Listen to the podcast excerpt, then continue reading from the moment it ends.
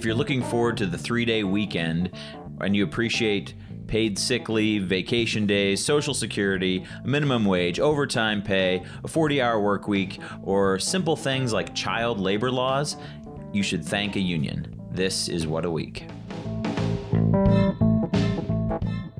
I'm Matt Sinovic, the Executive Director of Progress Iowa. And I'm Lauren McElmeal, the Digital Director for Progress Iowa. This week on What a Week, we're diving into labor union appreciation. Um, there is already a Labor Day that is recognized across the country, but as we were digging in um, and doing some research about this, um, mostly that means Googling, um, we we were we were unable to find a labor union appreciation month, and that was pretty striking to us. And so so we, along with more than 70 now elected officials, organizations, businesses, um, and labor unions, have made the push for making recognizing September as Labor Union Appreciation Month, and and so we're going to talk today about all the great the the great work that labor unions do on behalf of working families and all of us, and really digging into some of the history about about why they exist in the first place, and and and some of that uh, some of the efforts to to fight for the things that that we all really care about. So I know Lauren has been doing a lot of uh, research on this and something that I'm looking forward to throughout the entire month of September is as our digital director, she puts together, uh, she's going to be putting together a daily post and a daily uh, uh um, uh, a bit of information about labor unions. Um, and so I know she, you're, Lauren, you're going to want to talk about some of that history that you've been digging into. Yeah. So I'm not a labor historian. I just play one on this podcast. uh, but I have done, like Matt said, a lot of research and Googling.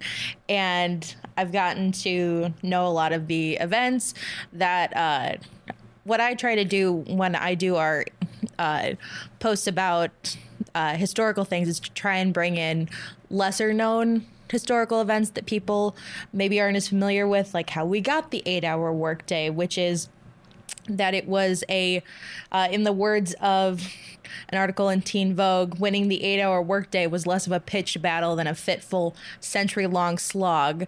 And starting in about 1884, it picked up when the federal oh, excuse me, Federation of Organized Trades and Labor Unions passed a resolution that eight hours shall constitute a legal day's labor from and after May 1st, 1886, which would then be enforced by a general strike. And it wasn't until 1938, with this, the passage of the Fair Labor Standards Act, uh, which was a federal law stating that we would have a five hour, uh, five hour, wish it was five hour, that'd be a fun thing, uh, five day work week, established a minimum wage, limited the work week to 44 hours, which would then be amended in 1940 to 40 hours, more than a century after the idea was first floated. And one of the rallying cries for the eight hour workday was popularized by uh, Lucy Parsons and her husband Albert Parsons. Lucy was one of the first well known women of color in the labor movement in 1886 when they led uh, a march of tens of thousands of workers and used the slogan eight hours for work, eight hours for rest, and eight hours for what we will. And that has really informed the entire movement of pushing for the eight hour workday and a lot of other ma- making sure that workers time is appreciated and respected and that we're not you know working 100 hour weeks for scraps basically. Yeah, and I think some of that is really, I mean, the the the fact about it being a long slog is, I think, is really important to remember because we didn't all just wake up one day getting Labor Day Monday off so we could, you know, go to the beach and drink White Claws. Like it's it's like that didn't just happen all of a sudden. Like it happened through political fights and organizing over a long period of time. And I've heard politicians talk about this too that the 40 hour work week didn't just what, what wasn't wasn't something that was based on a lot of like research about the the necessary amount of time at work. It was a political fight, and so so it got chipped away from 44, like you said, to 40. Other countries have even shorter work weeks. Um, some have longer. I mean, uh, and it just depends on where you're at, where where you're at in the uh, in the fight for workers' rights. And so so I think a couple of lessons that I take from that is that anything that we see that we need to, uh, you know, that, that, that, we're pushing for, whether it's workers' rights, whether it's equality on. equality for LGBTQ families or um, or minority rights or any any issue that we're fighting for it just it it can take a lot of it can take a long time and and so um, we we should keep at it and and persist um, and the other is that um, is that these rules and laws are not written in stone. They're written by our politicians, and so we need to push them to, to continue to do better. Absolutely. Actually, the first Labor Day that you brought it up was actually created by a general strike. And no government or company recognized the first Monday in September as a day you could take off work. So the issue was temporarily solved by uh, having a one day strike uh, in New York City. And then all the striking workers were expected to march in a parade and then go have a giant picnic afterwards, which seems pretty close to what we do now, but actually, uh, it, it didn't become a national holiday until 1894, and the first Labor Day was in 1882. Uh, so it, during President Grover Cleveland's tenure, he signed that into law, and the the idea of a day specifically for labor is pretty easy for politicians to support because it, apparently unless you're uh, i don't know i'm thinking of the mlk thing with with chuck grassley and deciding that yeah, it wasn't worth it. it yeah that it wasn't worth it to have a, a federal holiday for it but it's easy to proclaim a holiday like Mother's Day, and it costs the legislators nothing, and they're allowed to then use that as a benefit to curry favor with the people that would benefit from this. It's been so well established over time that Labor Day exists, so I think that's part of it too. There's this momentum behind it, and and I think what we need to appreciate is that is that that momentum didn't just come out of nowhere. You know, this has been established, like you said, over the last century plus, and so um, we these fights unfortunately never end, um, and and there will always be someone who's trying to uh, to take away to push back against workers' rights and to make it harder to organize. We saw some of that in Iowa, and or we continue to see that in Iowa, and I know we're going to talk about that in in, in a little bit, but. Um, but that is just such a, such an important lesson to take from all of this. Yeah, and speaking of how long the the labor union uh, movement has been around, even if it wasn't necessarily called labor unions or if it was called trade organizations or if it was just even called like a bunch of girls in Lowell, Massachusetts, who walked out of uh, the textile mill to protest the wage cuts, or a bunch of uh, black women laundresses in 1881 during the Atlanta washerwomen strike when they fought for higher wages and respect for their work because they were kind of laundresses were kind of at the lowest end of domestic workers at the time. And even now, you see kind of domestic workers not being fu- fully afforded the respect and and wages and benefits that they really ought to be given. But so that kind of uh, how we're still fighting these same fights over and over.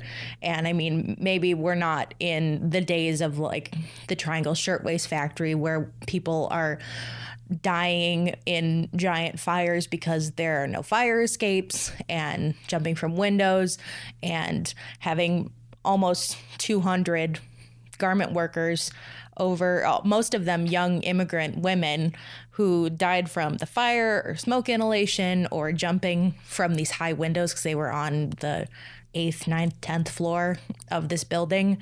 And so that these kind of unfortunate circumstances have spurred people to action.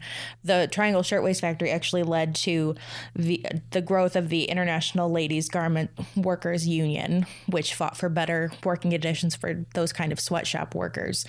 Um, which thankfully we don't. We're not in those kinds of dire straits right now. But I mean, that the fight still continues for safe workplaces and safety measures that uh, people didn't think about.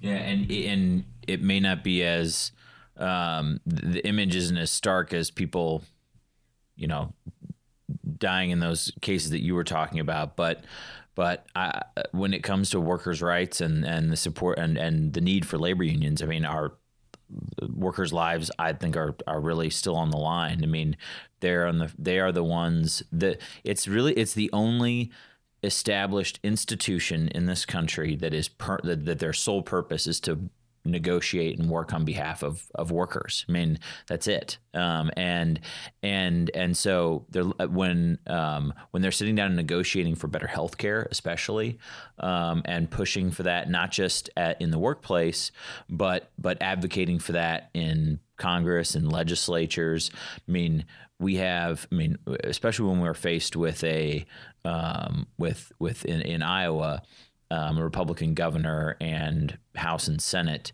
that is doing everything they can to uh, attack our health care. And we have a president who is literally involved in a lawsuit that would take away the Affordable Care Act all those kinds of protections that labor unions are working to fight for are critically important and and are saving people's lives. Shifting more to uh, Iowa specific uh, policy, we've had a rough couple of years fighting uh, fighting for workers' rights in the state house. Uh, one of the and it has also given us the opportunity at Progress Iowa, and this is some of our proudest work, is to work side by side with our with our friends and partners in labor, um, as we have seen Governor Brands, then Branstad, now Governor Reynolds, and the Republican controlled House and Senate strip away workers' rights. Um, they took the they took complete control of state government in the 2016 election and right away um, within weeks of coming back uh, to into session in 2017 pushed um, pushed for the removal of, of public sector collective bargaining rights under Chapter 20 in the Iowa Code. Um, this is despite the fact that they didn't campaign on this one lick.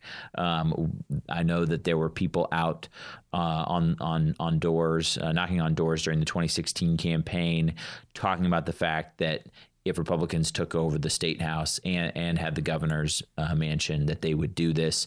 And they were met with a lot of skepticism. They thought that this law, and we'll get into the history of it in, in a minute, but um, this law had been um, in place for so long that there was no and signed by a Republican governor. Exactly. So for all those reasons, people were skeptical that that that this was that this could happen. But despite those warnings, uh, the uh, Republicans did move very quickly to to take away the rights of workers, um, of public sector workers, um, and and move and moved right away to do that. They they passed this in a matter of weeks, um, and and and stripped away. Um, uh, a lot of those rights. So, uh, to go into some of the background of why that law existed in the first place, it, it really strikes a chord with what Lauren was talking about with the history of this, what you were talking about, um, and with the history of, of just the labor movement. And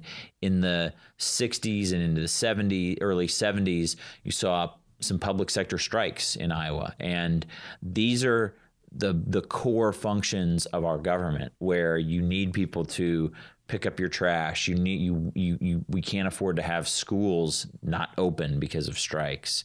Um, and so what happened after that was a negotiation and and a discussion about well what's the proper balance between our government's ability to function and the rights of these workers?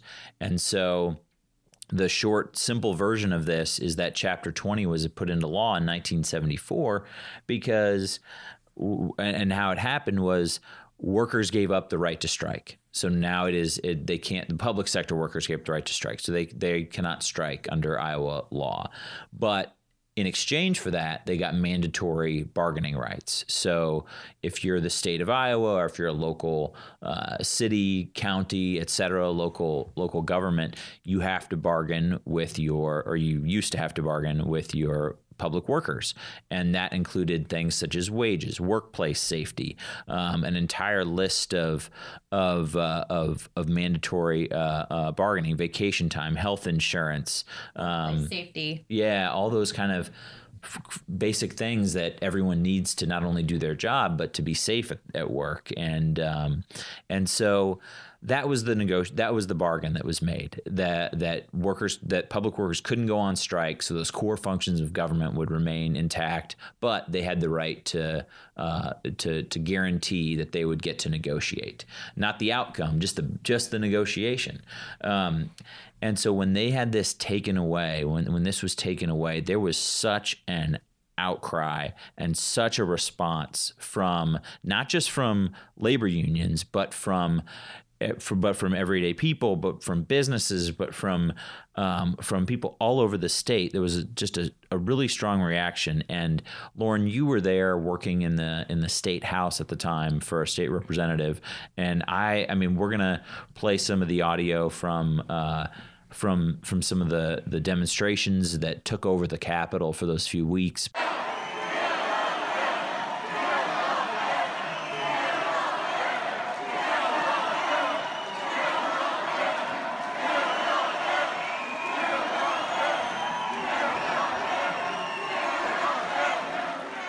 Curious what your take was from that front row seat.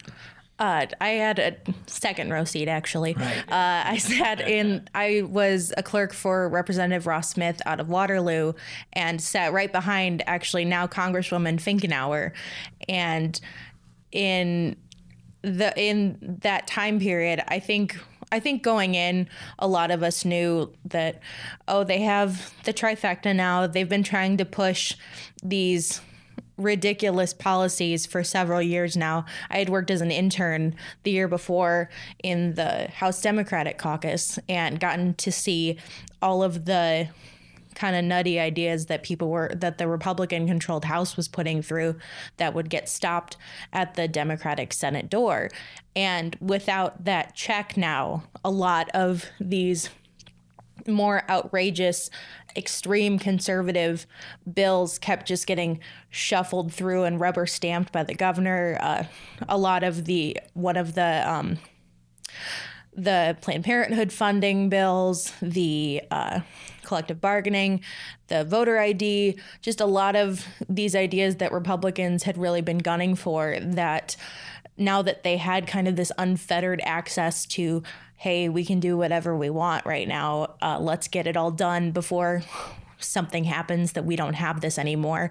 So they passed gun bills, they passed all sorts of stuff that would not, that they didn't have any option to pass previously. And I mean, I think the power kind of went to their heads and they thought, well, you know, our, I mean, the, the presence of ALEC and the they they did a video conference with Scott Walker and didn't really pay attention to what their constituents were talking about whereas I worked for a Democratic representative and we talked to so many people who were concerned about this and we're like are you we need you to fight for us. We need you to make sure that we're doing everything that you can to push back on this. And i sat through most of debate. Occasionally we would get sent home because they would be like we can't pay you right now. And but uh, it it was just such a disheartening thing to sit through all of these, especially newly elected Republicans who could not give a reason why they were supporting this. I sat in between uh, Representative uh, Ras Smith and Representative Skyler Wheeler, who was a newly elected Republican representative, and someone asked, I think it was Ras, asked Wheeler what he why he wanted to why he would vote for this and Wheeler couldn't give him an answer and just kind of did that that sort of answer where you just spin around the question and other pe- other uh, elected officials grilled the other newly elected Republicans about why are you supporting this? What is? Can you name one thing in the bill that is that is going to be a good thing for for Iowans? And a lot of them just couldn't give an answer. And There's, there's no Yeah. good reason to take away somebody's rights. Yeah. I mean, there's no. well, I mean, those Republicans really seem to think so. Well, I know, but I mean, like, there's no, like, I, answering that question is sort of the height of absurdity because, like, there's no, like, what, what, what, what is the point of taking away someone's I'm sure it was something rights? about taxpayer expense because that's always what it is.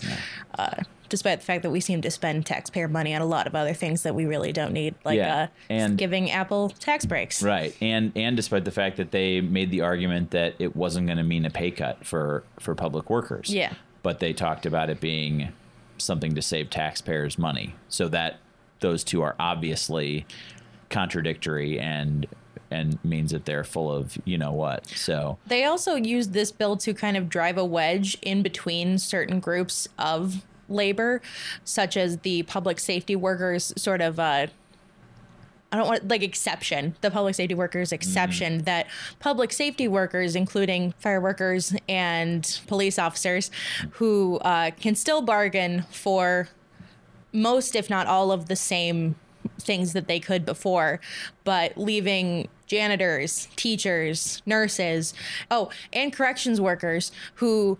I mean, I'm not a corrections worker, but that seems like a real public safety type of occupation that would require maybe uh, a seat at the table about workplace safety, which we've run into things recently where corrections officers and people working at mental hospitals have run into problems where they can't bargain for workplace safety and it's really come back to harm them. yeah, and and there was a real it it it was even though Republicans tried to drive that wedge, it was really kind of inspiring to see that um, most labor stood side by side and didn't and all opposed these changes. Um, uh, and um, and on the point of public safety, I mean, you now have public school teachers who are expected to protect their students from shootings and run active shoot and, and be, participate in active shooter drills and even have been floated the idea of arming teachers by some on the right and yet they're they weren't can obviously they were not considered you know public safety officers or or, or however they categorize that. Representative Mary Mascher talked about that in her remarks during debate about uh, she is the representative that represents parts of Johnson County, and um, she was really concerned about the uh, recent uh, Iowa City, uh, University of Iowa shooting, uh, and how teachers would be very adversely affected by their inability to bargain for these sort of basic workplace safety things. If, the, if we're expecting teachers to be kind of a first line of defense in schools, that they should get to have the same bargaining rights as these as this public safety exception. Yeah, and that public safety exception, you you hit the nail on the head. I mean, it was a political wedge. I mean, it wasn't. They didn't care about Republicans. Didn't care about giving public safety officers more protections or or I mean they, they the whole point is that every public worker should have all these uh, all these rights um, and every worker should frankly um, and it was great to see not only Representative Mary Mascher but all the Democrats too in the legislature standing up um, and fighting for these uh, fighting for labor unions and working families. Um, we had there, there was a, a, a several just massive rallies outside and inside the state house, um, and and one of the one of the most staunch advocates for labor unions and workers is State Representative Bruce Hunter, who who spoke uh, who spoke to a large crowd one night in in in 2017. to every Republican leadership that is coming out and actually saying that they've talked to their constituents, that this is a bill that they to any of you? No! They Did they talk to any of you? No! They didn't talk to anybody. I'll tell you the people that they talked to. They talked to the Koch brothers. They talked to Alan. They talked to Scott Walker. Speaking of standing up, the Democrats in the House definitely took that literally. And after the bill was passed and the galleries in the state house were just packed full of public workers who were calling shame on the Republicans who voted for it. And the there was kind of a a small movement at first of a couple people kind of standing up and you know pointing to the the uh, the people in the galleries and saying we're sorry we couldn't we couldn't get it through we stand with you. And it kind of became this this bigger movement as people realized what was going on where these House Democrats got up and faced the galleries and raised their fist in in support of these people who had come to the Capitol to rally and talk to their representatives and say that we can, you cannot do this to us. And I think it's a really good show of support uh, from the House Democrats, and there's a great photo uh, of all of them, and I'm in it. So I think it's a great photo. Right. It was used in Abby Finkenauer's uh, congressional run ads. You're in a lot of her ads. I'm in a lot of her ads. um, no, I was. I was there for that vote. It was in, it was inspiring to see that, and uh, inspiring to see the. I know we've talked about it, but the truly thousands of people that came in from around the state that flooded the Capitol. Um, there was, I mean, it, it was, uh, you could not walk through the the Capitol Rotunda with. I mean, it, it was it was so packed. Um, people were not were just furious about this about this change, and I think that has echoed throughout the fights over the last couple of years where these attacks have continued. Um, and uh, but but it all it, it started with that um, the election in 2016, the Republicans overreaching and really doing something that they didn't campaign on, and and and which has become a theme of theirs. For sure from those fights at the Capitol to our efforts today to recognize September as Labor Union Appreciation Month, we we really want people to to take the time to learn more about labor history, learn more about how we can fight for workers' rights, uh, all the information about how you can participate in uh, during the entire month of September is available at thankaunion.com. We encourage you to read that, to encourage your city and county to pass a proclamation recognizing September as Labor Union Appreciation Month, uh, to follow us on Progress Iowa on, uh, on Twitter, on Facebook, where we're going to have. And on Instagram. And on Instagram. Thank you, Lauren.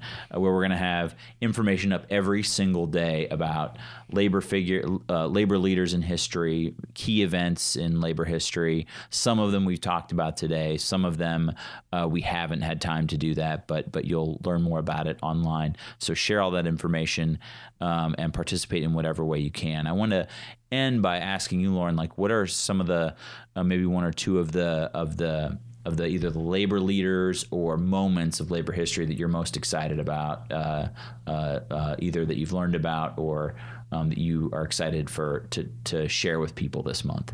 I'm looking forward to diving a little deeper into Frances Perkins, who was the first female Secretary of Labor, uh, Dolores Huerta, uh, Cesar Chavez, and uh, the United, United Farm Workers strikes, the Delano Grape Strike. So look for all of that information on Progress Iowa's Twitter, Facebook, and as Lauren said, Instagram. Uh, we also have exciting news about Labor Union Appreciation Month. Next week, the Polk County Board of Supervisors is going to consider and we believe pass a resolution recognizing September as Labor Union, Union Appreciation Month. And the following week, the Cedar Rapids City Council is going to do the same. So look for that information online as well um, uh, when you follow Progress Iowa on all of our our social media channels. Um, that calendar can all those events can also be found on the calendar on thankunion.com. What a Week is produced by Progress Iowa as part of the Potluck Media Network and would not be possible without grassroots supporters like you. For more information, visit potluck.fm or find us on Apple Podcasts, Spotify, or wherever you get your podcasts. Be sure to leave us a five star review and subscribe. See you next week on What a Week.